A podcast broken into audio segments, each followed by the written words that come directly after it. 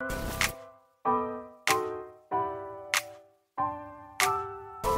Hi YouTube, it's Joshua Miles and welcome back to my channel. Today we're going to be covering the solved true crime case for my Curious Case series. I'd just like to quickly give a massive thank you to everybody who came to Summer in the City this year and came to our true crime panel and then our meet and greet. It was so much fun. I will be uploading either later this week or early next week all the vlog footage around that on my second channel. So if you wanted to see what I got up to, then go check out my second channel. There is a link in the description. I also like to say that we will be recording the first episode for our Crime Time podcast next week. So be sure you subscribe to that channel too. There's links to all those places in the description box below. This case has actually been requested by one of you guys on requestacase.com, and this case has been requested by Cozy Mama of Two. So thank you to you for requesting this case. If you'd like to request a case to be covered on this channel, then go to requestacase.com and submit a case there. I'd just like to point out this video has not been made to cause disrespect or anything like that. It's just been made to spread awareness about this case by compiling information from various different public sources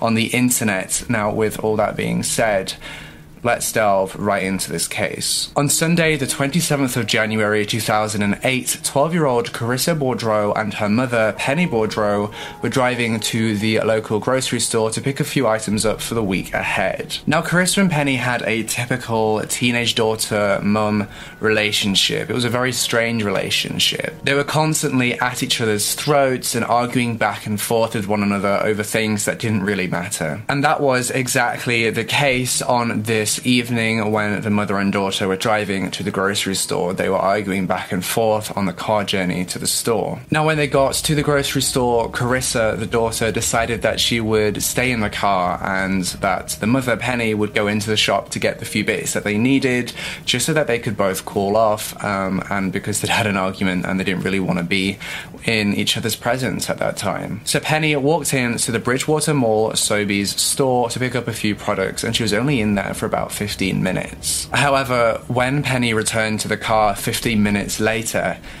Karissa was nowhere to be seen. 13 days later, on the 9th of February 2008, a passerby discovered the remains of Karissa. The body of 12 year old Karissa Boudreau was found on the bank of the La Have River, which was just below Highway 331. She was found with her jeans and underwear down, which indicates a sexual motive, and she was also found with strangulation marks around her neck. What happened when Karissa left the car that quiet Sunday evening? Why did Karissa leave the car? And what monster was responsible for her death? This is the curious case of Karissa Boudreau.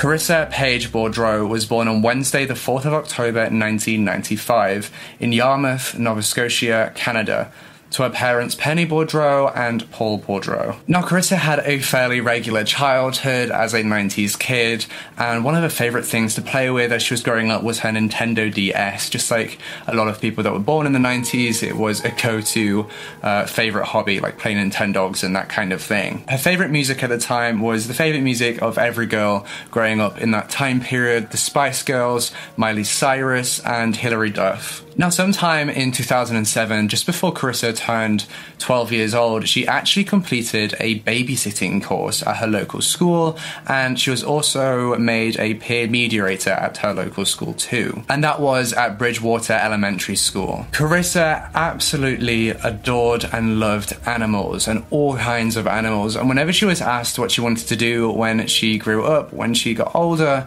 she'd always reply with that she wanted to be a vet. She wanted to care for animals animals, look after animals, and just work with animals in her career. Karissa had two siblings, a brother and a sister, and a very large extended family. Now, when Karissa was young, and I believe when they were still living in Yarmouth, her parents split up for unknown reasons. Karissa initially lived with her father, Paul, in Shelburne County. However, for more unknown reasons, she eventually went to go live with her mother in Bridgewater. Now, Penny, Karissa's mother, actually shared a two bedroom apartment in Bridgewater with her boyfriend, who was called Vernon Macumber. And as I described earlier in this case, Penny and Karissa didn't get on the best. They haven't got a very solid and strong relationship. They were always arguing back and forth. They were constantly bickering at one another. However, this is typical of the majority of mother daughter relationships at this time when the daughter is going through teenage years. It's very common for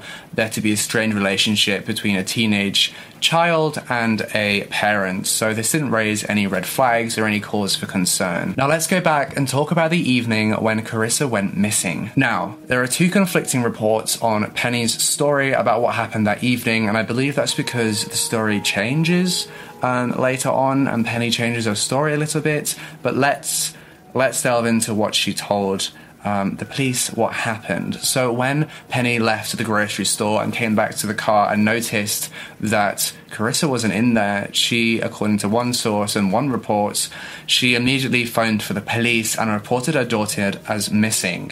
And she did that at about 8:30 p.m. on that Sunday evening. Now the other report is that she actually didn't phone the police straight away, and she actually phoned her boyfriend Vernon, um, and then drove home, and then phoned the police from home.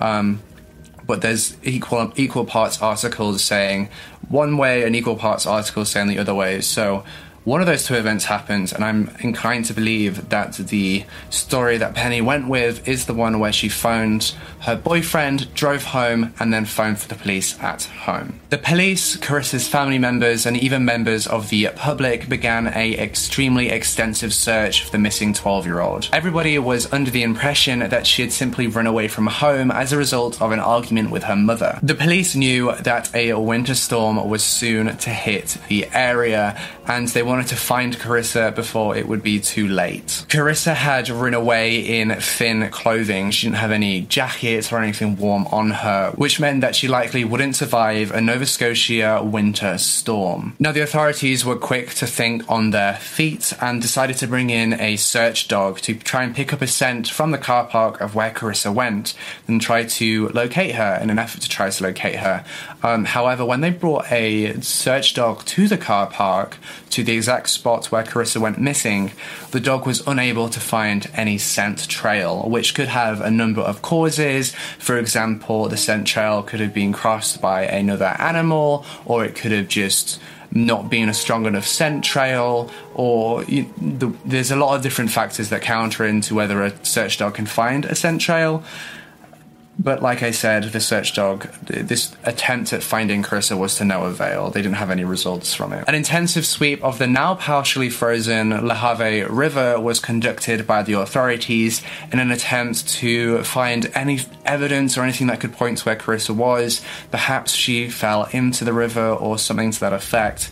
However, all these searches were unsuccessful and were to no avail. Local members of the public and the authorities and volunteers would all brave the now very, very bad winter storm conditions to go hand out flyers and continue searching for the missing 12 year old Karissa in, in the hopes that they can find her and bring her home. Absolutely everybody wanted to find this missing girl because she wasn't wearing very thick clothing and it is, it's known that she wouldn't have survived the winter storm in little clothing. They just wanted to bring her home. And the winter storm by this point had hit, so Karissa's chances of survival was quickly plummeting. Now, Penny made two public appeals about um, her daughter and about locating her daughter, and appeals to the public and appeals to her daughter. Um, and these two appeals are actually very interesting, and we're going to come back to it later in this video. Four days after Karissa went missing on the 31st of January 2008, the skies above Nova Scotia cleared and the heavy winter storm that had hit had finally passed. The police immediately began to scour through the local wooded areas around the Bridgewood area. However, this was unfortunately to no avail. On the 4th of February, the police actually brought in helicopters to aid in the search and to go back over all the areas they searched with thermal cameras in an attempt to locate Karissa. However, this too was to no avail. On the 6th of February 2008, after an extensive diving operation, divers who dove into the LaHave River concluded that it is highly unlikely that Karissa in, was in there, and they were practically confident 100% that Karissa uh, was not in the LaHave River. By this point, the police had received a large amount of tips and had followed every single tip up to the best of their abilities, but again, to no avail. There was nothing pointing to where Karissa was. There was nothing at all to say, you know, no evidence to say where she was. There was no trail. There was no evidence that she'd even, you know, gotten out of that car that day besides the first witness account by her mother. The police began to prepare for the likely result of the discovery of Karissa's remains. However, Chris's family never gave up hope once. That was until the 9th of February 2008, 13 days after Karissa went missing when a motorist discovered the remains of a little girl. And these remains were found on the bank of the La LaHave River just below Highway 331. The remains were discovered just outside the town perimeter of Bridgewater at 11:30 a.m. and as you can imagine as soon as they were reported, forensics teams swooped in to try and find any forensic evidence. However, it took 5 days for this body of a little girl to be positively identified and confirmed as Karissa. Five days of anguish for Karissa's family, and they managed to confirm the remains to have been Karissa's through the use of dental records. I won't delve into much detail as to why it took them five days, but it was winter and there are animals in the forest and the woods, and the remains are found in the wood. I won't paint the picture any further. This missing persons case quickly transformed into a full scale homicide investigation. On the 15th of February 2008, the day after the remains were confirmed to be that of Karissa, two local residents in Bridgewater were actually arrested in connection to the case. However, both these residents were then released without charge. It is unknown on what grounds the police arrested these residents. Um, perhaps they were on some kind of sex offenders list or something to that effect. Um, but yeah, as you can tell, it was quickly determined that they were not connected to this case the police were stumped. Bridgewater hadn't actually seen a murder in over 20 years, so it was very shocking to the local police force that something so tragic and so gruesome could occur in their town. Interestingly, an autopsy was conducted on Karissa and it determines that despite the fact that Karissa was found naked from the waist down, there was no signs of any sexual assault, um, which leaves a really strange suggestion in the police's mind. Why was Chris's body found with her jeans and underwear down, um, and there's no sign of sexual assault? It quickly became clear that it seemed as if somebody was trying to set it up, as if to say that Karissa had been a victim of sexual assault when she hadn't. The autopsy also confirmed that Karissa had been strangled to death with a piece of twine. The police in this case were quickly starting to grow very suspicious of one particular character, the last person to see Karissa alive Penny, her mother. On the 19th of February 2008, the parents of Karissa held a memorial service for her. So many people from the town and the surrounding areas came to the memorial service that people spilled out into the car park. They all came to support um, Karissa's family and to pay their respects. The service was extremely emotional, with Karissa's aunties reading poems to weeping crowds. However, Penny, Karissa's mother, remained stone cold faced the entire time, the entire service. She had just no expression on her face. She didn't shed a tear. It wasn't long after the funeral that Penny and her boyfriend moved 90 kilometers away from Bridgewater. However, this didn't stop the police from continuing to investigate Penny as a suspect in this case. The police decided to use a version of the Mr. Big technique to investigate uh, Penny's involvement or potential involvement in her daughter's murder, in Karissa's murder. Now, if you're not familiar with the Mr. Big technique, it is a very controversial method of essential legal entrapment to enable undercover police officers to retrieve vital intel to be used as evidence in court. And they get this intel from the potential suspects themselves. The technique itself is actually really complicated and it is very controversial.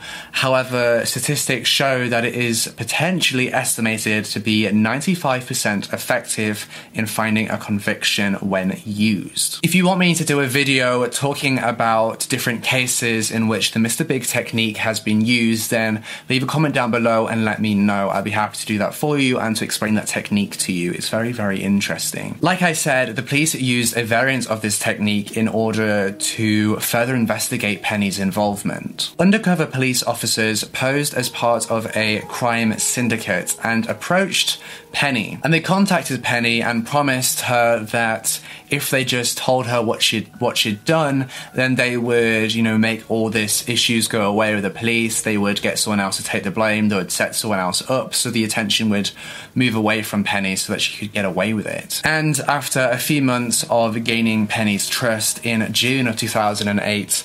Penny actually confessed to the undercover police officers what she had done. She confessed that she would do anything for Vernon, and the thought of losing him was harder than the thought of losing her daughter. You see, Vernon, Penny's boyfriend, had given her an ultimatum. He told Penny that she would have to choose between him and Karissa, and if she didn't choose him, then he would leave her forever. So Penny decided to brutally murder her own 12 year old daughter in order to stay with her boyfriend Vernon. On the 16th of June 2008, Penny Boudreau was arrested and charged with a single count of first degree murder, and that is for the murder of her 12 year old daughter, Karissa. Massive crowds gathered at the courthouse and yelled insults and profanities at Penny as she was brought to court. The prosecutor prosecution revealed that they believe Karissa to have died on the same day that she was reported missing. On the 22nd of October, Penny's defense lawyer waived her right to a preliminary hearing, which suggested that the defense believed that the Crown could meet the minimal test at the preliminary hearing level, which effectively meant that the defense knew that the Crown's evidence and the prosecution's evidence against Penny was absolutely overwhelming and there was not that much that they could do to help Penny. And this meant that they were going to try and aim for a plea deal. On the 30th of January 2009, Penny Boudreau pled guilty to second degree murder under the plea deal, which meant that she was taking the lesser charge of second degree murder over the uh, heavier sentence that came along with first degree murder. Penny briefly addressed the court and told the court that she was sorry, and she revealed that she would have done absolutely anything for her boyfriend Vernon. And it was between Vernon and her daughter in order for her relationship with Vernon to survive. Crown attorney Paul Scoville said that Penny would do anything for Vernon, and the thought of losing him was harder than the thought of losing her daughter. The court found and was satisfied that they didn't believe that Vernon on meant for Penny to kill Karissa, simply that he meant for Penny to send Karissa to go live back with her father. And then the court heard what really happened that fateful Sunday evening. While Karissa waited for her mother in the car, Penny went into the grocery store and rang her boyfriend, Vernon, and she informed him that Karissa had run away and had gone missing. That is when Penny then got back into her car and drove with her daughter to a nearby road. Penny then instructed her 12 year old daughter to get out of the car. Penny then forced Karissa, her only daughter, to the ground and proceeded to strangle her to death with a piece of twine. According to Penny, her daughter's last words were, Mummy, don't. Penny then loaded her daughter's body into the back of her car before driving around trying to decide what to do next, what to do with the body. Penny drove down the highway before pulling off and dumping her daughter's body next to the river. She then removed some of Karissa's clothes in an attempt to stage a sexual motive and to